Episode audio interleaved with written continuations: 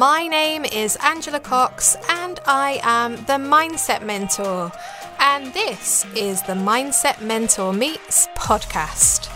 Now, my aim is to discover and share the secrets of success.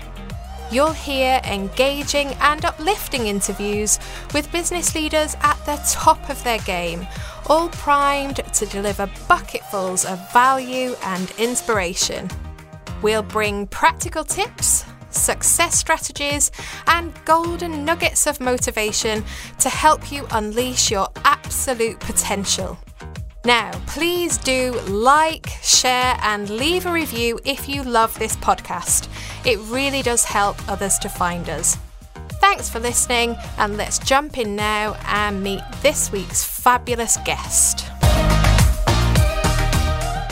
My guest today is Prerna Goel. Now, Prerna is the head of customer experience at ClearBank, and she's got 17 years' experience in banking and technology. But she's also the co founder of a boutique investment and advisory firm curating early stage plant based businesses in India. So I'm really excited to hear more about that, as well as her career in financial services.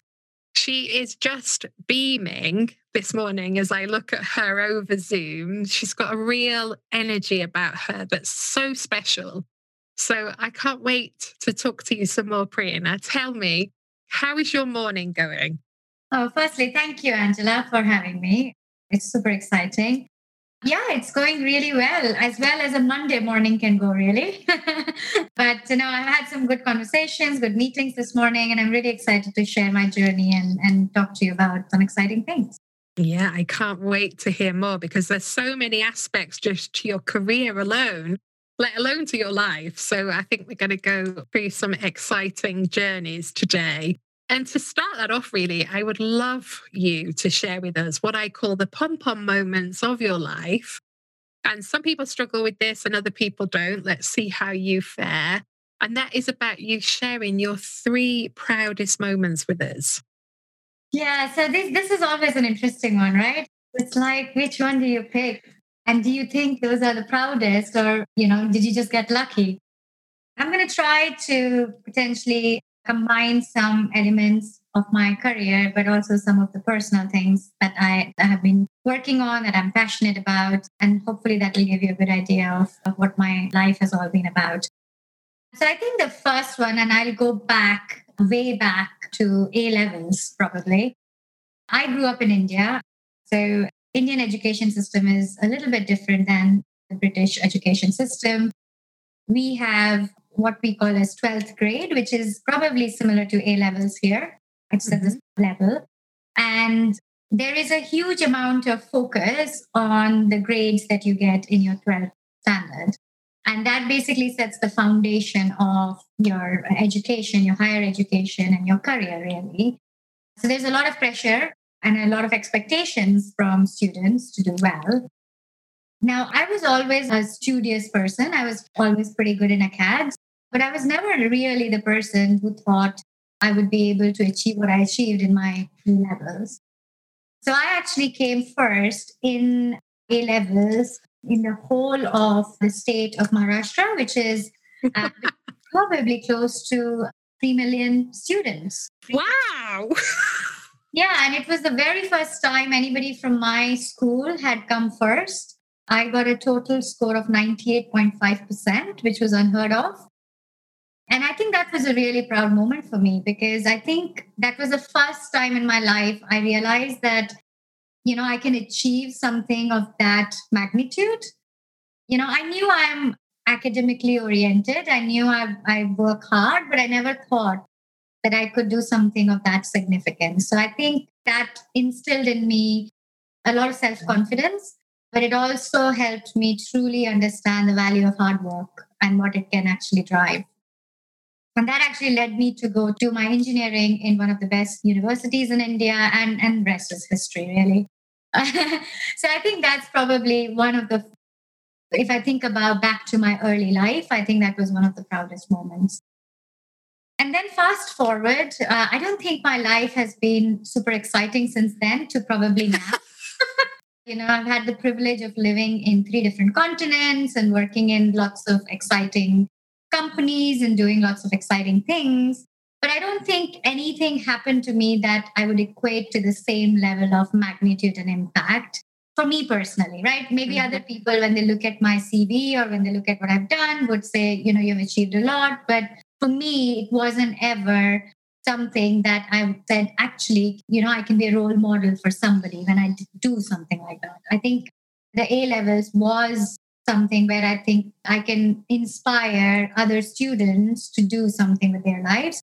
And for me, I'll be proud of something when I do something like that, where I can create a situation or I can impact people in a way where I can be a role model for them or I can do something which will inspire them to do something differently. So, fast forward to 2019 and 2020. And the second proudest moment is when I got 40 under 40 Electronic Transaction Association, which is a global association that recognizes people who are doing pioneer work field of payments. And I think for me, that was important for two reasons. One, which is very selfish and probably a petty reason, but I had this bucket list of things I wanted to do before I turned 40. And being on a 40 under 40 list was one of those. So it was. Go, girl.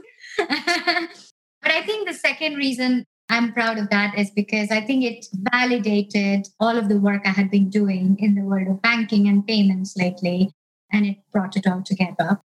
And I think the third moment, which actually now brings me to something which I'm very passionate about personally, and a journey that I have been on for quite some time, which relates to the investment firm that you talked about, which is my very own business, which is boutique investment firm that's going to help curate early stage startups who are trying to make a difference in the world of plant based products and services.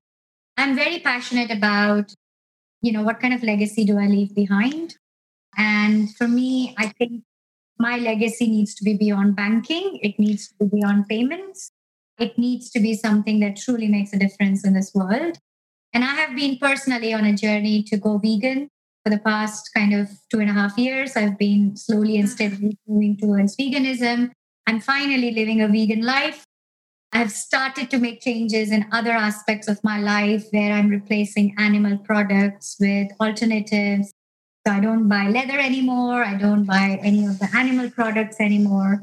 And for me, you know, it was important that I use that experience that I have acquired, not just from my personal life, but professional life, and bring it together.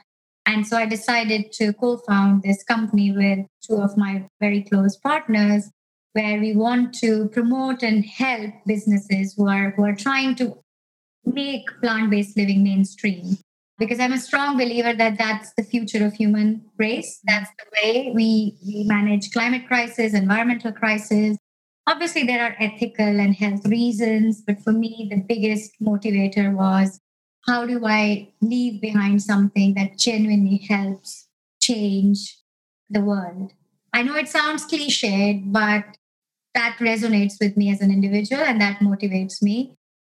And it's, I love what I do at Clearbank and I love the world of payments and banking. But for me, it's important that I balance that with what am I doing outside of work. And there's so many questions I have off the back of those now, because the thing that I'm really interested in, I mean, number one out of millions of people, not many people can say that. And you said that it instilled in you this sense of belief in yourself. But I'm interested to know about the flip side of it as well, because is there an opportunity where you never feel like you reach that pinnacle again? And how do you deal with that? It's a really good question. And I think it's a very insightful question because you're absolutely right. I think that achievement has created in me this expectation that I'm always going to be the best at what I do, that I have to keep pushing myself and keep achieving bigger and better things. But, you know, I have been blessed to have some really good mentors and some very ruthlessly honest family members who, who have helped me. I'm not going to lie, it's not easy. I think I put a lot of pressure on myself. I hold mm-hmm. myself to very high standards. However, I think the more I go through journey of managing people, leading people, and seeing what what success actually means for different people, the more it has helped me temper down that ambition to some extent. I still am a very ambitious person. I'm still going to give my 200% and put that pressure on me. But I think life experiences have taught me to start putting things into perspective. I'm nowhere close to achieving the perfect balance because if you ask my husband or if you ask my family members, they'll say, you know, I need to slow down and I need to, and I need to not keep pushing. But I think I've come a long way. I've come a long way in learning from all of the various experiences to kind of temper that ambition. And I think things like Vriksh, which is the name of the boutique investment firm, I think helps me a little bit. Otherwise, I focus all of that energy and ambition in one thing. And that's when it becomes untenable. I think that's when it becomes difficult, not just for me, but for people around me. So if I, mm-hmm. you know, if I put all that energy and all that focus just in ClearBank, I think my team will not want to work with me, right? I think just for their own sanity and for my own sanity, I need to make sure that I take that energy and focus and I distribute it amongst multiple different things. And I think that helps me manage that desire to continue to excel, the desire to continue to push, because, you know, it gives me distraction from just being so singularly focused on one thing. It's, it's a really good question, something I'm continuously working on. And I think success is always a double edged sword. Mm. It's always a double edged sword. And I think when you achieve it so early on in your life, it definitely can cause some permanent damage. and it's like you say, it's putting it into perspective. That's a really great word that you use because equally it's the expectations of others as well when you've reached those dizzy heights people expect wonderful things from you consistently, and that can be really drawing on the energy. And obviously, you've gone on to wonderful things in your career, and I'm sure outside of your career. And the 40 under 40 is a huge achievement. So, you talked about the bucket list. I'm interested to know what else is on the bucket list in terms of what are you currently working towards? To be honest, 2020 has put a big because I haven't really been able to do much with that. But I think there were three or four other things I want to achieve before I turn 40. I still have a little bit of time. I had wanted to always run a marathon. And uh, I had started to train for a marathon, but then I got injured and I couldn't really finish my marathon. So I translated that into, and I got diagnosed with some health issues. So I couldn't really continue to train for a marathon. So I needed to change that bucket list item to something else. Mm-hmm. So I have now taken up fitness. So I'm I'm one of those fitness junkies. I have a, a gym in my house. I work out very regularly, and so I'm on this mission to you know tone my body a certain way and be able to do certain types of exercises so i've kind of translated that into reaching a certain level of fitness as one of my bucket list items. I think I'm, I'm going to be able to achieve it. I think I'm doing reasonably well on that. And I think the third one, which I'm not sure I'll be able to achieve, and that's okay. I think it's it's important to have bucket list because not because it motivates you to achieve certain things, but it also teaches you how you deal with not being able to achieve something. Mm. So I think the third item on my bucket list, I don't think I'm going to be able to achieve. But I think it has actually taught me to make peace with the fact that I won't be able to achieve it. And, and that's been super helpful and super sobering as a leader for me. And that was, I wanted to be a CEO of an organization. So I wanted to reach that ultimate pinnacle of what I would consider career success for me. I think 2020 being what it has been um, is, is going to be difficult. I think it also, I, I think you know i've learned a lot along the way in trying to go after that goal. You know it has made me a better leader. I think it has made me much more in tune with my strengths and my opportunities. So even if i don't achieve it i think that's okay because overall i've become a better leader in the process. These are probably the meaningful things that i have been working towards And when you talk about the COO, am I right in saying then that on your bucket list it was to achieve that before the age of 40? That's right. Yeah, that's right. Okay. So it's not that you're not going to achieve it. Yeah, yeah, yeah. Hopefully I will. But it was, yeah. So I, I tried to create a bucket list for each decade of my life because that gives you a reasonable amount of time to work. Yeah. So yeah, this was my bucket list before I turned 40. I haven't actually thought about what it's going to look like beyond that because I think we we evolve as as people and our priorities change and our our uh, context changes. So once I turn 40, I'll have a think about what is it that I want to achieve before I turn. It's a really interesting lesson, though, isn't it? Because one of the things when I'm working with clients that happens is they'll set a goal and a time frame. And I'm not a lover of smart goals as a thing because of the time frame aspect. Because actually, it can set up a feeling of failure if you haven't reached it by a certain date. And what I'm hearing is a woman that is absolutely capable of being the COO of an organization and may not be that by the age of 40 because of constraints outside of your influence, but it is absolutely doable. So the idea of the patience, which is always my biggest lesson to learn, in terms of you might not get it within the time frame that you wanted it, but it's still absolutely achievable. Exactly. And and you know, I think I'll be lying if I say that doesn't bother me, right? It obviously, I mean, you probably have already picked up on the fact that I'm a very motivated and driven person, right? Uh-huh. And that comes with its own set of challenges. I'm also reasonably self-aware of what are my strengths and what are my my opportunities.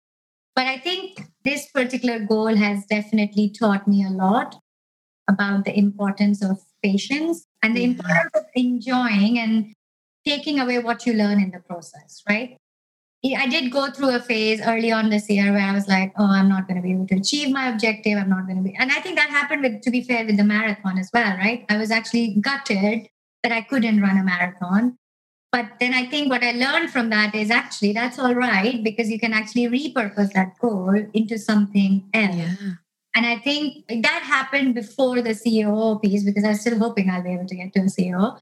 But I think that taught me that was the first time in which I probably didn't achieve a goal I had put myself to because there was something which was so outside of my control, right?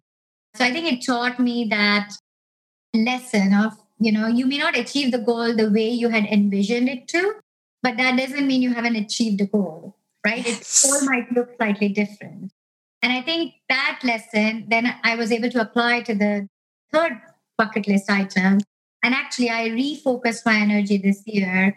And I'm actually getting some really positive feedback at work because they can see a change in me. But I've refocused my energy on okay, I may not be able to achieve that, but what can I achieve?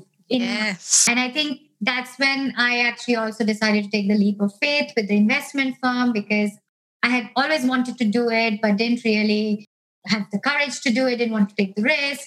But I think all of those things came together and said, actually, you know, your definition of success, your definition of achieving what your bucket list items can evolve, and that's okay. That doesn't mean you're a failure. It just means you're achieving your successes in a slightly different way. Ah, And that's the biggest, I think, learning for me as an individual and very insightful. And I think this journey started for me back when I achieved the first rank at A levels because I put Mm. that expectation on me that I'm going to always be able to achieve what I put my mind to. And this element of things can be outside of your control didn't really seem real. and so it's been a very interesting journey and it's been very sobering, but also very empowering and liberating.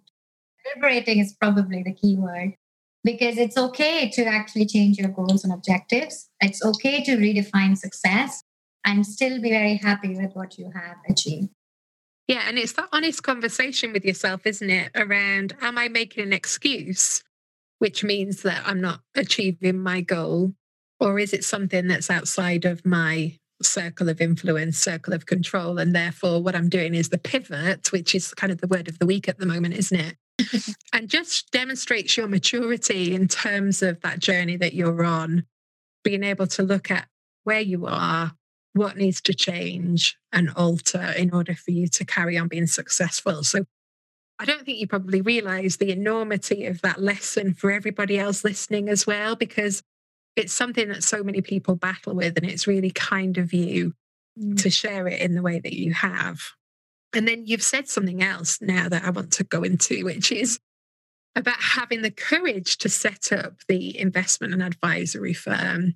And that suggests that there was some fear there, which is another thing that hampers all of us that are human anyway.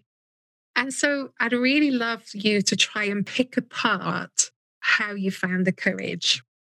Yeah, I think let me first talk about why did I need the courage, right? Uh, because you know somebody looking at my career and looking at me would say, "Why do you need? Why? Why? What are you afraid of?" Right? It's never easy to put yourself outside of your comfort zone, and you know I know how to work in a corporate organization. I know how to work in a bank. I know that I can do that, right? Because that's what I have been trained to do. That's what I have multiple years of experience. Mm. However, I always feared whether I can translate that into something that I run on my own, a business that I run on my own. I also had massive concerns about whether anybody would want to listen to me and get my advice for their own businesses.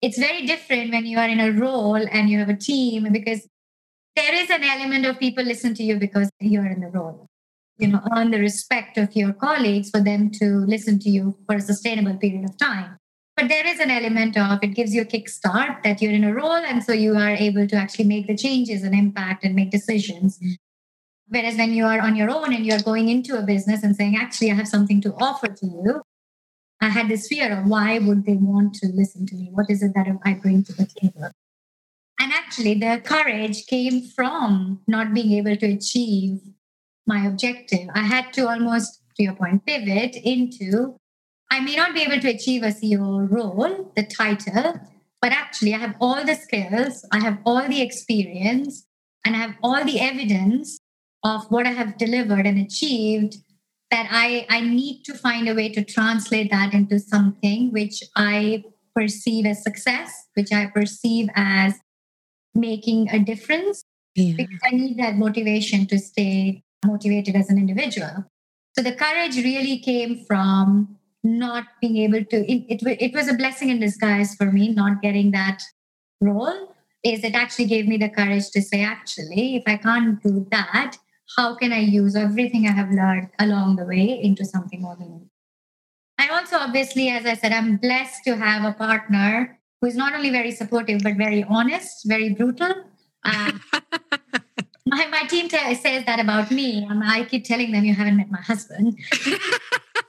Levels of brutality. I think he's been instrumental in, you know, challenging me to think about things differently and challenge me to say, what's the worst that can happen? And provide me with that support system that I need to take a risk of that magnitude I think lockdown has been great for everybody, right? I think we have all spent a lot of time really thinking about what we are all about. I think it has given us the, the time to focus on our inner thoughts that we don't usually get when we are running and trying to go to work and catch a train and commuting and all of that. But with lockdown being at home, you, you you know all of that time which you were spending in the train, you now can spend on your own kind of reflecting on your own life, your choices, and and, and everything like that. So I think that coupled with you know not being able to achieve the previous version of success and for those on who are listening i'm using double quotes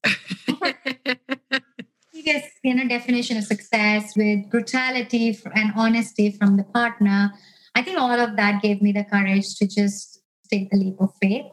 And what's the worst that will happen? The mm. worst that will happen is it won't succeed, but at least I would have given it a shot. And I think that's that's powerful in itself. Totally. So sort of that feeling the fear and doing it anyway, you know, knowing that it's not going to be easy, but almost it feels like in there as well it was what's the cost if i don't do it and yeah. what's my alternative what's my backup option right because i don't want to sit there and moan about something i couldn't achieve but actually focus that energy on something i can achieve mm, right? absolutely really good way of maybe thinking about it is it was almost like goes back to I need to focus my energy on something. That's what drives me. And just because things didn't happen the way I envisioned doesn't mean I can't focus that energy on something equally meaningful or maybe even more meaningful. Absolutely. And it's a really great area that you've chosen to focus your energy in as well, because it is about the sustainability of our future as the human race. And we can hear David Attenborough at the moment talking about this.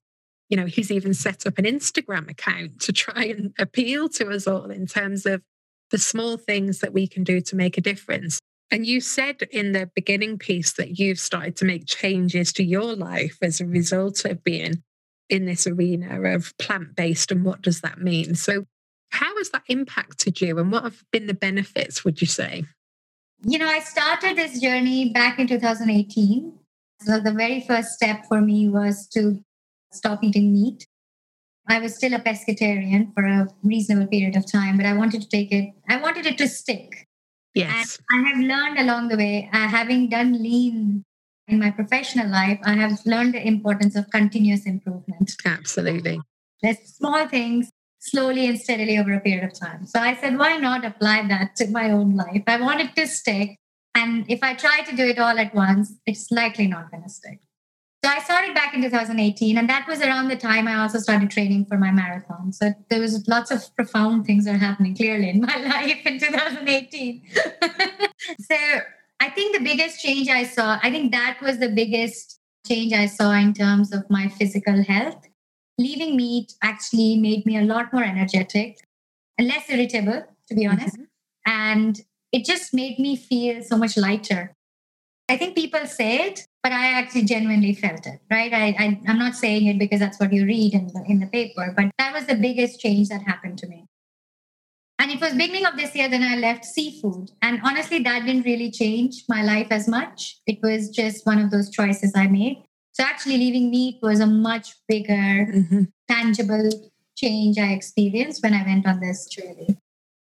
And going vegan, uh, I think for me, I just felt more happy about my choices in life. So it helped me more mentally rather than physically. So I think I've become more aware of the things I buy and where they come from. Yeah. I have more aware of what is sustainable, what's not sustainable. You know, and I know it's a very divisive topic, right? There are people, there are two schools of thought here, and there's always a debate on whether this is real or it's not real, right? So I don't want to spend time talking about whether it's real or not. And I don't, I'm not here to try to convince anybody to go. I'm not one of those vegans who's going to convince people to become vegan because everybody needs to make their own choices in life and have to live with those choices. But for me, I think it just gave me that peace of mind that based on what I believe in, based on what I have read, and I've read a lot of literature on this, scientific papers and research and things like that. For me, it gives me peace of mind that the choices I am making in my life are making some difference to giving back to the community and hopefully sustaining human race for years. so it's like a values piece as well as something that's great for your health and your well-being. Exactly. It's a mental health thing then, mm. right? Because you are less stressed about that. I think it benefits you in a more positive way because it takes away some of the other anxiety and other stress factors. Yes. Because you, you feel like you're making a difference, you're doing something outside of what you do on a day-to-day basis. So there's definitely a physical a benefit I saw back in 2018. And I think this year it has helped me just be more at peace with, with my choices in life. Oh, I love that. More at peace. And you're certainly glowing. So it's definitely working. You look amazing. And, and I want to pick up on that word motivation because you've mentioned it a few times. And it's clear that, you know, you get lots of motivation from the work that you do. But what else motivates you? Oh, good question. What motivates me? I, I think this it goes back to this concept of making an impact. I don't want to do things just for the sake of doing things. So it's interesting, right? On one hand, I'm very motivated by results, but if that result is not going to drive an impact, I don't want to do it because why am I doing it? So for me, making an impact, and that impact can be in any any way, right? It can be an impact to the business, it can be impact to my friends and family, it could be impact to nature, to to you know younger generations. I've started to get involved now with a few not for profit organizations where I can give back. So I'm really motivated by adding value. You know, there is an old saying, I want to earn my keep. I'm not Oh, love that. really want to earn my keep. I don't want to cruise through life because I got lucky to be somewhere at some point. It's great to get that luck. It's great to be in that kind of a position. But I get motivated by really making a difference, really using what has been given to me, what I've been blessed with to make a difference in a positive way.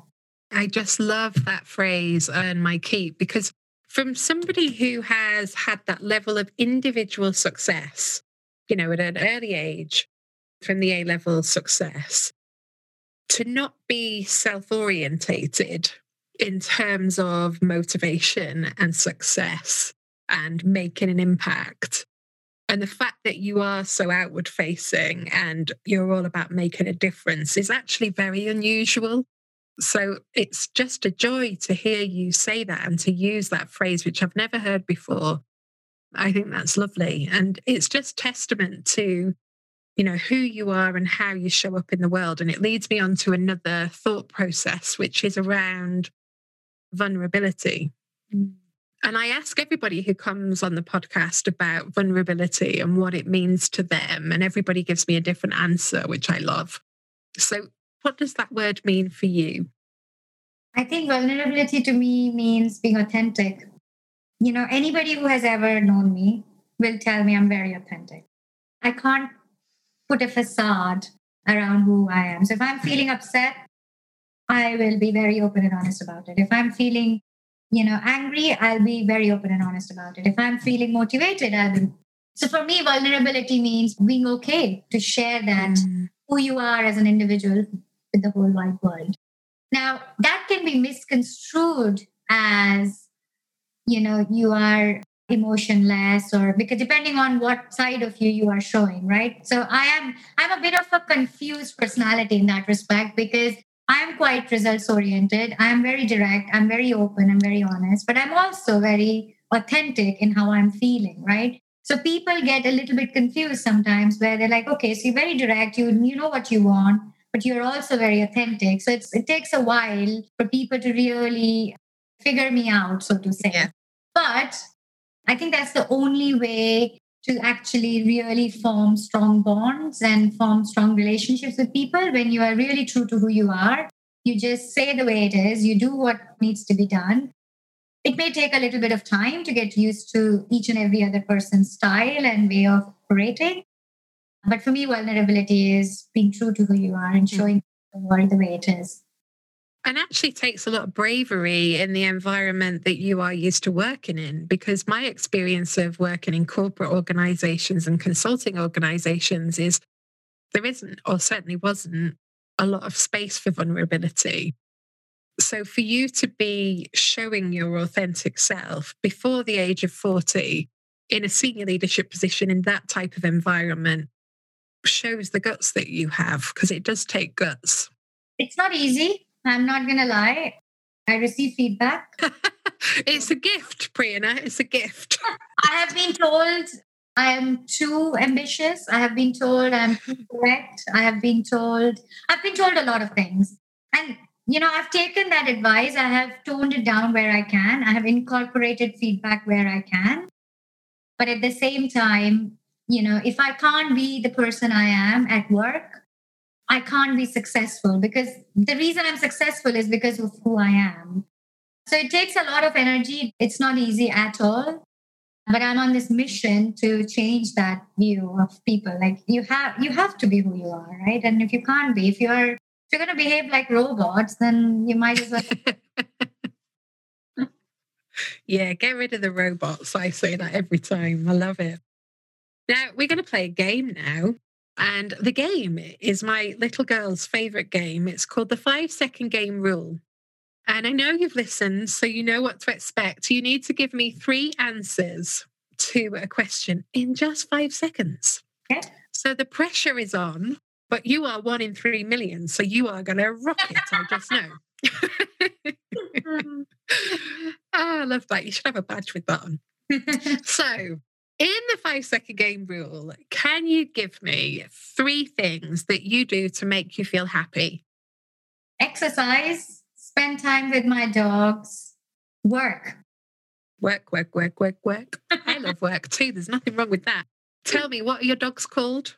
My favorite topic. Oh, look at hand on heart there. Hand on heart. Um, so I have two dogs. I have an 11 year old cockapoo, and he's called Sir Barks a Lot Picasso. And I have a two year old standard poodle, and he's called Lord Bagmore Darley. Oh, wow. Those are great names. And lots of grooming in your household. For sure, every six weeks. Every- so you love your dogs. I know that about you. And you like to go for long walks and things with them, don't you? yeah, I love And you- going out for walks with them. You know, as I said, exercise. So combining hiking with, with being with, with my dogs, my happy place. I mean, my happy place is being in the middle of nowhere, hilly area, out and about, just just spending time with nature. I, Yeah. I I love spending time with nature. And I actually I do I do love working. I love Yeah. I love what I do and there's nothing wrong with it. And you know, I feel very passionate about it. And I think for me, that's why it goes back to the point I made. I have to add value. I have to make an impact, which means I'll only work on things which allow me to do that. Yes. I enjoy doing it, so it becomes something I enjoy doing and I'm passionate about. So it's it's a bit of a self-fulfilling prophecy, if, if that makes sense. And when you're doing things that you love, it doesn't feel like work anyway. And given that you've got two jobs, it's a good job, really, that work is on your list because it must take up a lot of your time. But quickly, tell me about your exercise then. So it was the marathon running, and then you said you've got this gym at home. So what's your chosen method of exercise? What do you love? So I love strength training, so weights. Mm. I love that because you can see progression. You can see that you're improving. I still go out for runs. I can't run long distance, so I do short distance running. And yeah, so mix and I, I, I love to just mix it up, but I love strength training, so do a lot of that. No, it's good strength training. And like you say, that that progression of putting in the weights up every month is a really good sign of success, isn't it? Which brings us to the killer question. And I just can't wait to hear what you're going to say about this because everybody has answered it differently. And it shows for me that success is a very individual thing. But for you, what do you think is the absolute secret to success? I think the absolute secret to success is making peace with who you are. I think if you can do that, you've achieved success in life. Everything I spoke about, I think it's all about trying to figure out who I am and Mm. making peace with it, right?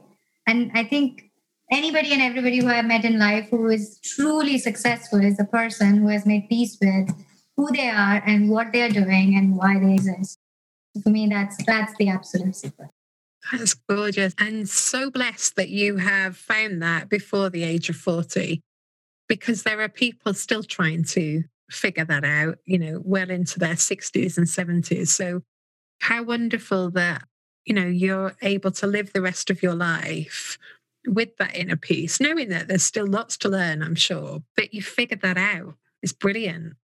Yeah, and I think it doesn't mean that I don't, I've achieved it 100%, right? There are things that still bother me. There are mm-hmm. things that I still allow myself to get distracted by and upset by, but that's the journey that I have to now go on. So the first 40 years were all about getting to that realization, and the next, hopefully, 40 years would be all about how do I make that a reality, right? Because easier said than done. Now, I, I, at least I have that realization, but can I live it day in and day out? Can I actually incorporate it in everything I do? It's going to take some time. It, it's going to mm. take that muscle memory. It's going to take that getting used to and making it part of how I operate. And I think that's going to take some time. Time and effort, isn't it? Because it's that conscious effort every day to keep showing up as that version and to expect the next layer of the onion because you know Exactly. stuff continues to come up no matter how much you know about yourself Exactly. There are, you know, there the smallest of things can trigger, or you forget what true definition of success is for you as an individual, right? Because you know we have been brainwashed, yeah, conditioned yeah to think that success means money and title. And this.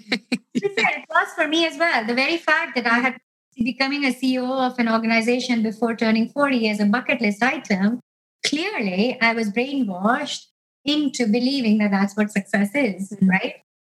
And every now and then I'm going to still go back into that mode of saying, oh, I haven't really achieved success because I haven't done this and that. But it's very important for me, at least, I think for my own sanity, is to keep reminding myself what is true definition of success for me and look at things from that perspective. Because it's going to get very easy to just mm. go back into that mode of operation, which is really not going to make me successful and certainly not happy. Oh, do you know, we have had one conversation before this podcast, and it was a relatively short conversation. I actually feel like I've known you forever already. I have thoroughly enjoyed speaking to you, and I wish we could carry on because you're so insightful. And just all of the nuggets that you've given today without even realizing that you're giving them are mm-hmm. going to help so many people. So I am not surprised that you are one in three million because I think you're one in a hundred million. You're a wonderful human. And thank you for your time today and for being so honest and open. It's just been a pleasure. Oh, thank you so much, Angela. I'm, I'm glad uh, I, I could share my story. And, you know, I also believe that sharing the story reinforces it more for you as well. So you start believing it a lot more as well. Mm. So I think I'm taking away from this conversation a lot as well. So thank you. Really appreciate it. And maybe writing a book then, if that's the case. One for the bucket list before 50. Thanks a million. Have yourself a wonderful day. And I can't wait until we speak again at some point. Thank you. Thank you so much. I do hope that you enjoyed listening to the Mindset Mentor Meets podcast. If you did, be sure to check out the show notes to access all of those important links. For more about me, visit my website at www.angela-cox.co.uk. Now, I'd really love it if you could subscribe to our channel so that you never miss an episode, and do leave us a five star review because it really helps us to get noticed. Bye for now. I do hope that you'll tune in next week and take good care.